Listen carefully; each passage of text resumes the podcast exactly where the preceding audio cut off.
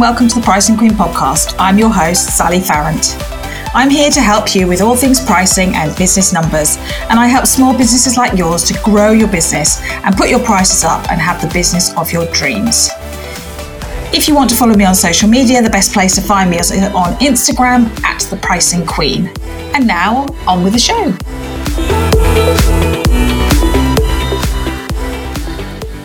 On today's show, I've got Natalie Lue. Natalie is a recovering people pleaser, and we talk a lot about how to price yourself. I also think that Natalie totally thinks about things in a very different way to the way I do and has really managed to get boundaries sorted out and her pricing in her business is a fascinating interview and I hope you enjoy it. Hello and welcome to the show. On today's show, I've got Natalie Lue. Introduce yourself, Natalie, and tell us about yourself. Hello, thanks for having me, Sally. I am Natalie. I run a website called baggagereclaim.com, which I started back in 2005, really as an antidote to all of the, the BS. Actually, am I allowed to say BS? Yeah, you can say BS. That's fine. so I, I, started it really as an antidote to a lot of the BS that was out there back then that was aimed at women in terms of giving them advice, whether it was about their personal life, you know, their, their romantic relationships, their personal development, you know, relationships with family, work. And so I've been running that blog since then. And I've created e courses. I've published four books. I've got my next book, The Joy of Saying No, which comes out with um, HarperCollins in January of 2023.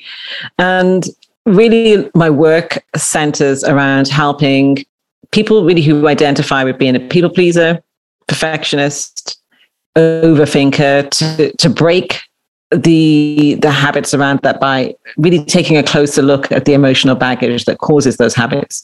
Because when when you do identify with some of those those habits like the people pleasing you settle for less in your relationships you settle for less in your work it affects your creativity it affects your sense of self. And so looking at what's going on behind the scenes you know i, I sometimes say to people I'm like the Marie Kondo of emotional baggage. So rather than getting you to clean the crap out of your house, it's like, no, let's get rid of the junk out of your head. so yeah, that's what I help people do. And and and people pleasing. I mean, I come a lot of across a lot of people who do who are people pleasers who struggle with their pricing particularly, but also in business mm-hmm. in general about being more not being more bullshit because I think that doesn't have the right connotations, but kind of being a bit more go-getting about this is what I need it to be and this is yeah. what it is. Yeah, I think that um, we end up sort of intertwining our identity with our work, with our business.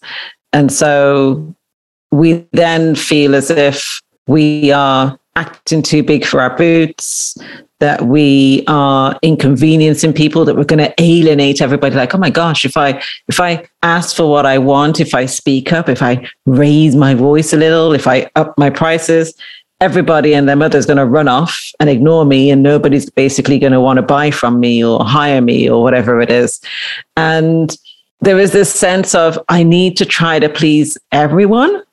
There's this sort of sense of oh like you see this when and i know that there can be a bit of a sometimes a strange conversation going on around niching but you know when you say to people to be to be specific to know you know know what you're about you know know who you want to reach they become afraid of being honest about what their niche is and what they do because they're afraid that oh but it's it's wrong to to not appeal to everybody. But you can't appeal to everybody and your prices don't appeal to everybody either. I mean that's the case for anything well, and there are some people that say actually, if your price is low, you're too cheap, and I don't want you because you don't have the expertise, the experience, the knowledge, whatever it is. Yeah, this was a, a, a big shift happened for me where uh, I think it was 2014. I signed up for a well-known business, uh, one of these online courses, but it's one of these business ones. And it was a lot of money. It's like, I think it was about $3,000, you know, which is the most that I'd ever put down for an online course. And to be fair, I never finished that course. But the one thing that I learned in week one that changed everything for me was something that they said about how the way that you price um, your services or your products really starts to influence who it is that's going to be your customer and how they perceive what you're selling. And I decided, based on what I listened to there, to up the price of my e courses. I, I tripled the price of them overnight. No announcement. Wow. so at that time, I think that I have been selling my online courses for around about like let's for argument's sake say something like 95 to uh, like I don't know 129 or something. My courses went up to like two in the range of sort of 295 to sort of 495 plus type of thing. And not only did that significantly hike up the revenue in my business, it meant I was working with less people. Let's be clear, I wasn't working with the same number of people now paying more money, but I had, I was now feeling uh, uh sort of, uh, what's that word that they use? Is it commensurated?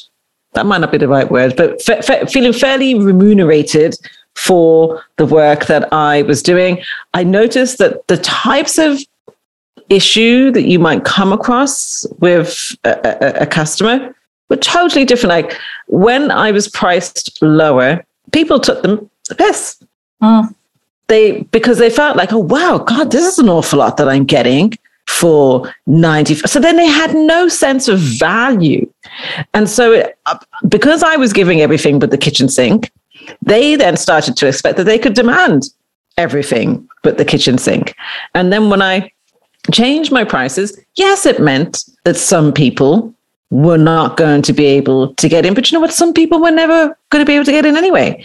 And then on top of that, it just meant that people understood these were the boundaries of what was on offer because I was also more boundaried as well. And what I noticed over the years is not only did my prices go up, but I also stopped trying to give so much as well to go along with that, almost as if okay, well, I know I've charged you this price, but I feel a bit guilty for having of this. And I don't want you to feel bad. And I don't want you to feel like there's anything you can possibly query. So if I over deliver for that amount and throw everything at you, what possible reason could you come back? Could you have to come back and query anything with me? But how did you how, how did you think you had that? I mean, other than obviously the course said you, you, should do this and you you did it, but how did you let go of that guilt and that kind of you know that obvious people pleasing thing which is i really want to you know i want to over deliver and the, the kind of thing that you can always be trying to do more all the time. I think something that a lot of us are guilty of is that we have this guilt and this anxiety about you know alienating people overcharging all of this type of thing. And yet when it comes to how we interact with other business owners, we don't necessarily have the same attitude with them. Like we don't quibble about their prices with them, we pay. And so what I started to notice actually was that one, when I, in my previous life, I worked in advertising. Uh, for a big tech publisher um, on what was at the time the biggest uh, computer magazine in the country. And when I first came into the company, one of the things that I was tasked with was getting clients who were on old rates to basically come up somewhat because they were underpaying, for instance, for a full page ad in you know this extremely popular magazine and they should have really been paying a good few hundred in some cases another grand more on top of that and I think that they thought that I was not going to be able to do it, but I did. And part of the reason for that was clearly I was able to convey the value of what they were doing because you weren't taking out a full page ad every week just because you wanted to throw a couple of grand around for nothing. You were clearly getting something out of it. But it was understanding, listen, if you want to be in this and this is what you want to get out of it, this is what you need to be paying. And then I also remembered that when I had first started in business, I had just fundamentally understood, well, hold on a second. There are things that you have available for free. And when I say free, it's not really free because the amount of work that has gone into me creating what I don't know 1600 blog posts that you know and and posting all over social media and all over the place. I've been online writing for 18 years. And so it's not really free, but there's there's plenty of stuff for people to consume without ever having to put their hand in their pocket with me.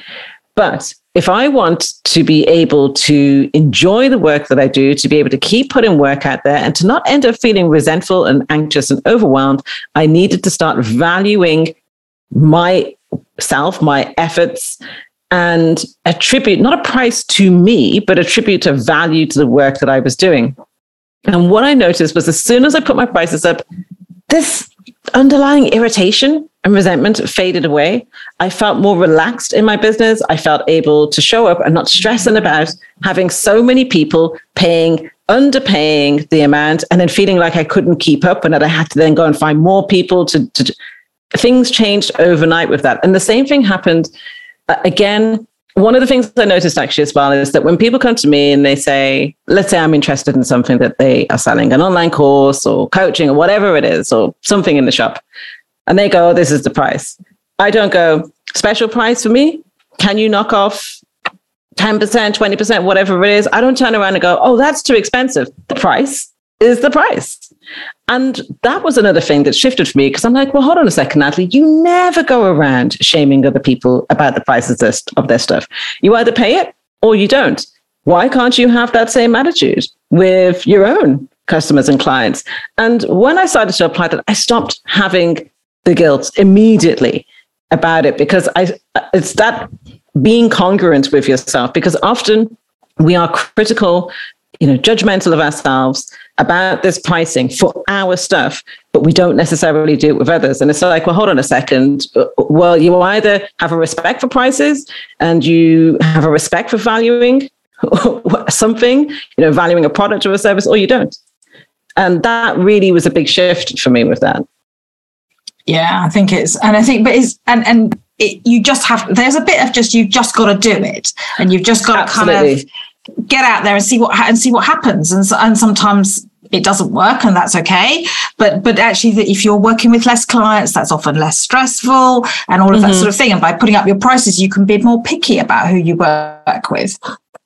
Yeah i think that um, one the whole pricing thing can sometimes be an element well not sometimes it, it is an, an element of trial and error and getting a feel for the prices of your business. Now, if you look around and you try to base it on everyone and, and their dog out there, and you're looking at everybody's prices, you're always going to be confused. Am I am I overcharging? Am I undercharging? Is this the right price?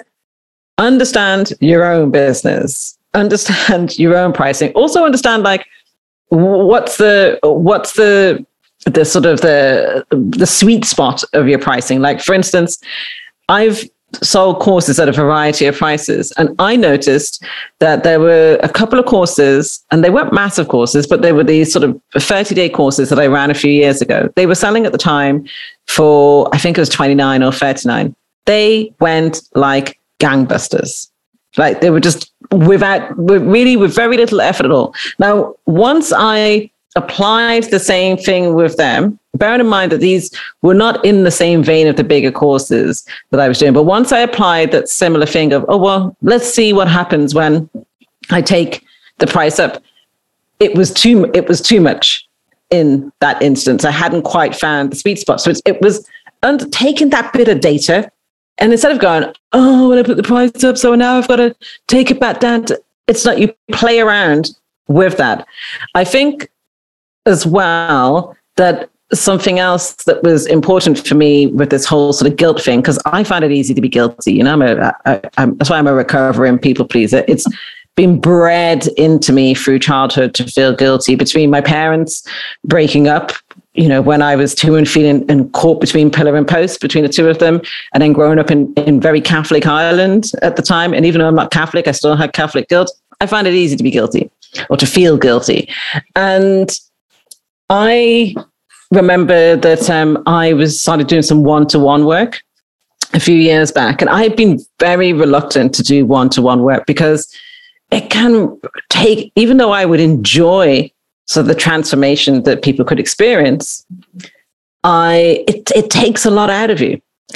And what I noticed, and again, this is the data. Everybody needs to pay attention to the data in their own business was that when I started doing the one to one, I in a way, I think I kind of not maybe put a finger in the air and just went, but I, I put this, part, I had email consultations, I had these phone ones, and they were selling like gambusters. Now, in this instance, I took that as a sign that I had underpriced. One, because there were just so, I was getting so many requests, I couldn't keep up. And two, I was out of bandwidth and I felt exhausted and resentful. So what did I do? I uh, close to tripled the prices. Now I still continue to get clients. Now what happened was my the way that my energy levels were was so much better. I managed my bandwidth better. I had less clients and I was so much happier and fulfilled in my work. Because the reality is, is that something I had to accept straight out the gate. I never wanted to be somebody who was doing you know, coaching, mentoring work five days a week with people because I would be on the floor. I wouldn't like, I'd be exhausted by that. I also wouldn't have the bandwidth to do anything else. I had it in me to do around about a day a week. And that's probably, I don't know, four, five, six hours, depending on where my energy levels were at. So realistically, I had to reflect that. Also, here's another thing that I learned about pricing. What I do in an hour with a client, I know, this is what clients say to me. I found out stuff with you in one hour that I hadn't found out in 10 years of going to see my therapist. So what I deliver in an hour, and I think, again, something that people need to remember is just because you find it easy, just because it maybe feels like a more natural talent to you, it feels like your genius, your sweet spot, it doesn't mean, oh, well, just because I can do that in five minutes, I should charge them five pounds for that. No, because somebody else can't do that. They're coming to you for your genius, for your expertise, for your creativity, for what you deliver to them. Yeah, and I think it's really important to remember that people come to you. I mean, I think a lot of people, you know, a lot of well, it's a kind of personal brand people, and it is. It's really hard to go, oh, it's about me. But actually, that's also your secret sauce. Is people come to you because you're you, and therefore you, and because you can do things quickly, more efficiently, and and actually, that means that you can charge more, not less. Yeah, you know, I'm a big, big believer in secret sauce, you know, understanding what are those components that make you you. That really, when you look at what's part of your voice, your, your talent, your creativity, what's part of everything that you bring together. If you look at sauces, they're, they're all made up of base and flavor and I can't remember what the other component is, but they're all made of the same three things in essence. But the combinations of that can make mean that your sauce tastes amazing or it's runny or it's too thick or what but you can end up with all sorts of different types of sauces that's us uh, as as humans when we start looking at what are we bringing to the table and i think a lot of the time we try to almost make ourselves Uh, sort of blend into the crowd and to fit in around other people's perception of branding and pricing. But when you start to understand, well, what am I bringing into these conversations when, for instance, if you're working in personal branding and you're working with clients, well, what am I bringing into this? Because you probably got, so, okay, you've got some processes in there, but it's actually what you've got some master talents in there. Maybe you're really good. Like I know that I'm very good at reverse engineering stuff. Like I can take a look at something, pull that apart and be like, it's this, this, and this. I know that I can, somebody can tell me something describe a situation, and within about 30 seconds to a minute, I can predict what's happened next. I have a good sense of what's happened before. I have a pretty good idea of the various different patterns that have contributed to that. That that's that's worth something. Yeah, I know. I I know my combination of of the the humor, like the sort of the mix of the Irish, Jamaican, English humor, and, and the way that I sort of t- tell stories, the way that I'm able to break things down, these things have a value to them. But for us to attribute a value to them, we also have to value them. This is the big thing in pricing. It's all very well turning around and going, oh, I want to price my stuff and I'm worried about this. But do you value what you're doing?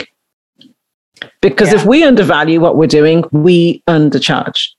Yeah. And admittedly, okay, there's some people over there who out there who will overvalue what they do in the sense of that they don't really have an honest sense of what they're doing. They're just maybe all about the money or they have an overinflated sense of their own importance and they will overcharge. But the point is, is that how you feel about the value of your stuff dictates how you price. Yeah, definitely. And I think it's it's kind of just getting out there, it's testing, it's trying prices. And also if you go from 100 to 500 and people don't buy, you don't go back to 150, you go back to 450 or 400. So you kind of, because it's really easy. oh, nobody bought, like you said, nobody bought it at the, the really much more expensive price. And you're like, oh, actually, I, uh, you don't need to come all the way back. You usually just need to come back a bit. Um, and you can change prices all the time. You do not have to yeah. have, yeah, it's nothing set in stone. Yeah, we're not, you know, you're not allowed to say, uh, and I think you and I spoke about this before, you know, we're not the big old supermarkets or whatever big brands where you've got to report your pricing and they can then check to see what your pricing was in a six month period. Like, really, who's tracking you that hard? Like, they're not. But also, I think that it is easy to blame things on pricing. And sometimes it is the pricing. But you'd be amazed, and I'm sure you've seen it as well, like where people don't feel confident that they're worried about, oh God, people thinking that this is too. So then they don't promote, they don't sell, whatever it is. So I said, well, hold on a second. If you weren't talking about the thing, whether it was 150 pounds or 500 pounds, you weren't going to make any money anyway. So it's like, it's not the price. That's not the, it's the ease, it's the low hanging fruit to go for and all of that. And I think a, a, a standout conversation for me was I met up with a friend who, you know, she was over from the US and she had a coaching program and she was supposed to be on holiday. She looked exhausted when I saw her. I was like, what's going on with you? She's like, oh, I've got these, I've got these clients and I'm on calls in the morning, noon, and night, and I'm exhausted, and I just don't understand what I've done wrong. And I was like, okay, so she, she was pretty resentful at this point. So I said, well, how much is the course? And uh, and I think just the program was some. She charged something like twelve hundred dollars, something around that. And I said, really for all of that that you're doing? And I was like, when you originally thought about doing this, what was the the number that you had in mind? I'm, I'm, she it was close to three grand. I think, in fact, I think she said three grand. And I was like, wait, what? So your gut instinct the feeling that you had for what it is that you wanted to charge was three grand, but you're charging something like twelve hundred dollars. That's a massive gap. But that is where resentment, overwhelm, anxiety, frustration, the sense of just wanting to pack it all in, that's where it all resides.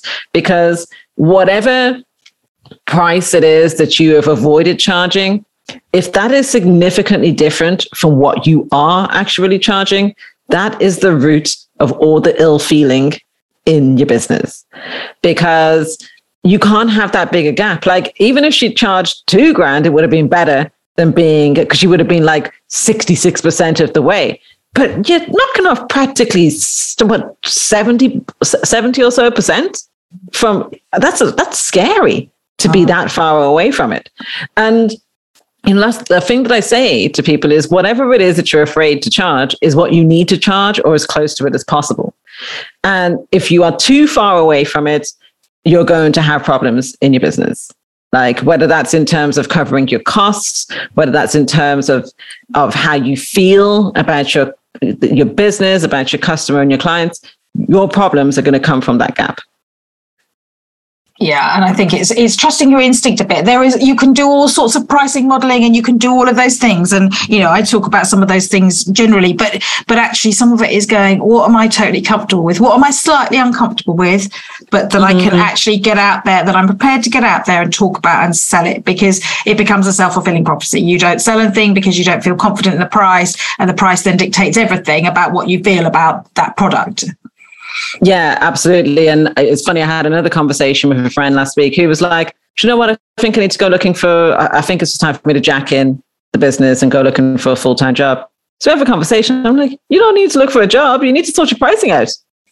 like you are significantly undercharging. Like she basically go in to meet a potential client, and she they'd be like, "Oh well, we don't quite have the budget for that."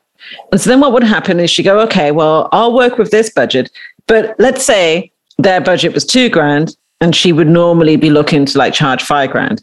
So she would work within their budget, but deliver like the same number of, for instance, client hours that she would give to somebody who was on the phone. And I said, this is messy. You do not need to go and get a full time job. You don't need to go and close down your business. You need to sort out your freaking pricing. Mm. I said that she's like, oh, I, I didn't want people to feel like I was doing a bad job and that I was like sort of slacking off because, you know, they were only had the two grand. And I said, listen, what is the point in somebody saying, oh, look, this is the budget that I have?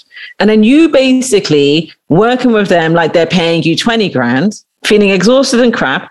They're going, oh, wow, I'm getting a 20 grand job for two grand. And then they're texting you morning, noon, and night because they have no boundaries and they have no real sense of the value. I said, start going to your clients and saying, look, that's fine if you have clients who don't fit within that budget, but tell them what is available to them with that budget and tell them, hold on, if you want this and this, if you want this level of availability, that's going to cost Make them understand the difference between spending whatever it is versus what you originally came in with. Otherwise, you're not going to have a business. Like she's run into the ground. And the same thing that you said, clients take advantage of that because they don't understand the value of what she's doing. And then she sees all these other people in the same field as her out there who are bringing in this big money. And she's like, I just don't understand what's going on. Yeah, they charge more than you. And yeah. they know which clients to walk away from. Well, it is. It's that kind of if they, you know, the two to five grand thing. It's like, well, I can do it for two grand, but this is the things I will have to take out because that's not yes. going to happen at the two grand level. This is going to, you know, if you want the five grand, this is my whole package, and you take some things out. You might not take out all of the things that would take it down to two, but you need to make it needs to be very clear to the client that they are getting significantly less of your time and energy than they would if they paid five grand. Because if they basically get five grand for two grand, you've done yourself out of out of work. And actually they know next time they come and say oh well actually we've only got two grand you'll still do the five grand's worth of work. So it's really being yeah. strict with your boundaries and stuff as well. You know boundaries are so important about you know what you allow what you allow clients to do. It's not about the client. The client will just keep asking you and messaging you at weekends and getting you to do all these things. And you have to say i'm sorry but that's not what we agreed in the contract. And you need yeah. to be very clear up front what is in and what is out of what you're doing Absolutely. And, you know, this is, I, funny because I said to her as well, have an onboarding process that makes clear from the outset when they come on board, it's like, great, lovely that we're working together. Here's this handy video and these couple of documents that I put together. Before we get stuck in, please make sure that you watch this. It takes less than five minutes, that you go through this, this quick rundown of, of how we will work together. Because when they say that they've watched it and they've read it, and then however long later that it is, they're doing something that doesn't fit within what you've agreed, you can always refer back to that. And something else that you know, I can't remember if I've mentioned this to you before, but way back in the day when I was at uni, I worked as a credit control manager for a small publishing firm. And when I came in to that role, um, I'd actually gone into work in sales, hated it. And then so they were like, look, we've we've got a whole backlog of unpaid invoices. Now you might some people listening to this might wonder, well, why is she bringing up invoices? Because our ability to not only charge what we're supposed to be charging, but to actually get paid is pivotal to our business.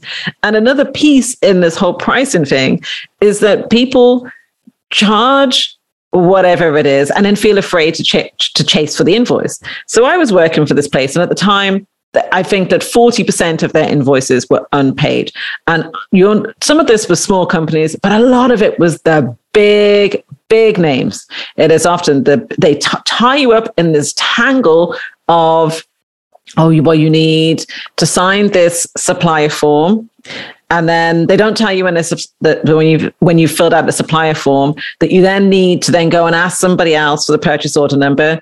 And then even though you've told them that the terms are for instance 30 days they'll go well actually when you sign the supplier form it means that you um, agreed to 30 days end of month or 60 days and ridiculous stuff that was going on that experience of working for them, I basically got all uh, all of their invoices paid, but there was a couple they just like weren't happening. So it got down to a one percent of invoices that were unpaid in there. But that experience stuck with me, and I do think that it had a big role in my attitude about charging, for instance, around invoicing people and making sure that whoever I was working with understood, listen, don't mess me about with this whole like paying me thing, because I'm not the type of person who you don't pay me and I'm just going to continue working for you. I'll just stop.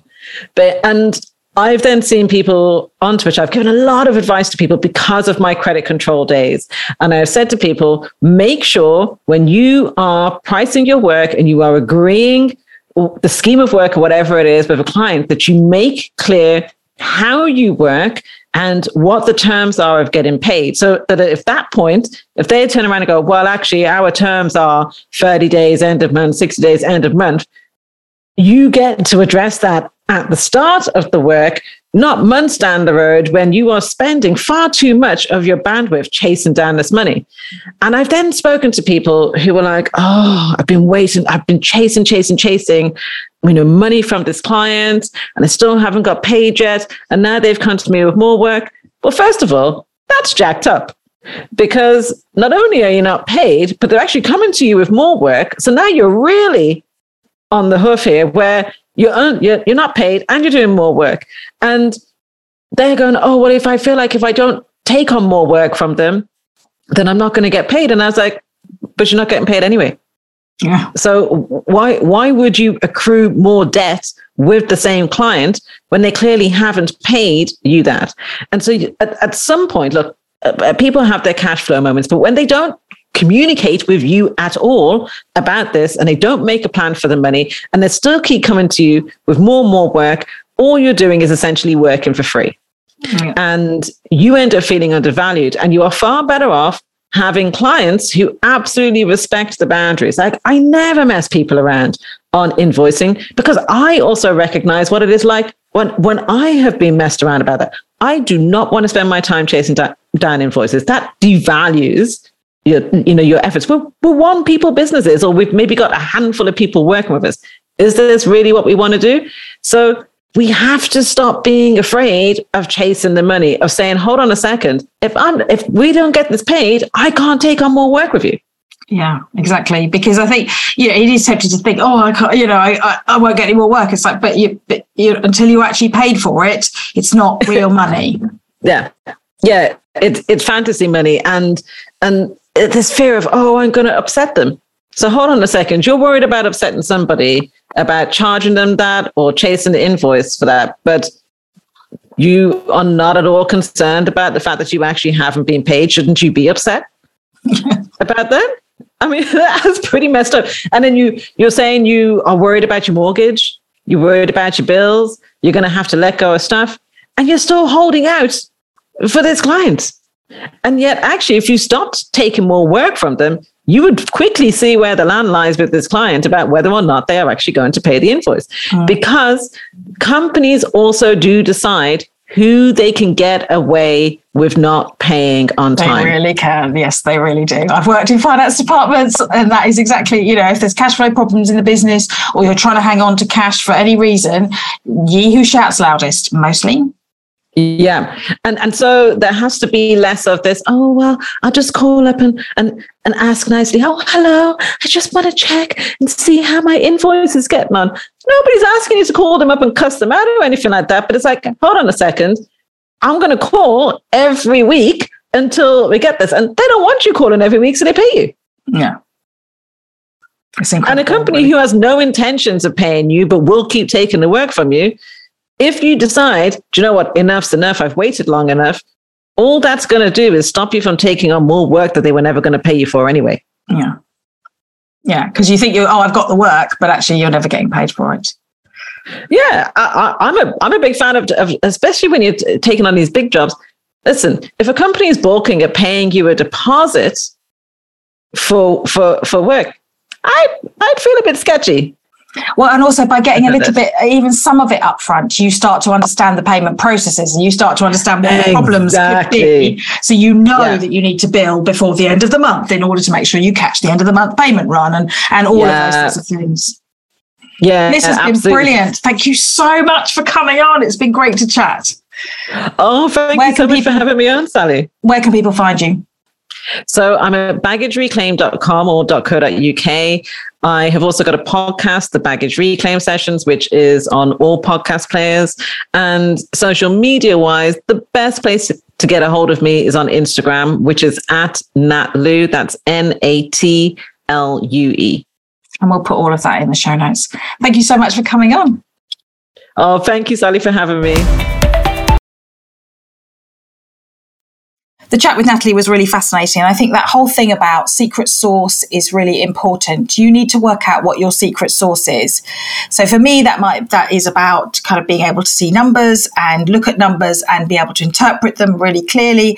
And Natalie talked about what what hers is and but really think about your secret sauce and what it is that you add to your business. And what is it that you sprinkle on everything that makes you different from other people in your industry? Because i think that's where you can kind of really stand out and get your personality across. Don't be too bland in your business. That's all for now. Have a great week and i'll see you next week. I hope you enjoyed this week's show if you did, please do like, subscribe, and review wherever you get your podcasts, and do share this episode on social media. The best place to find me is on Instagram at the Pricing Queen. And I hope you enjoyed the episode, and I will see you next week. Take care.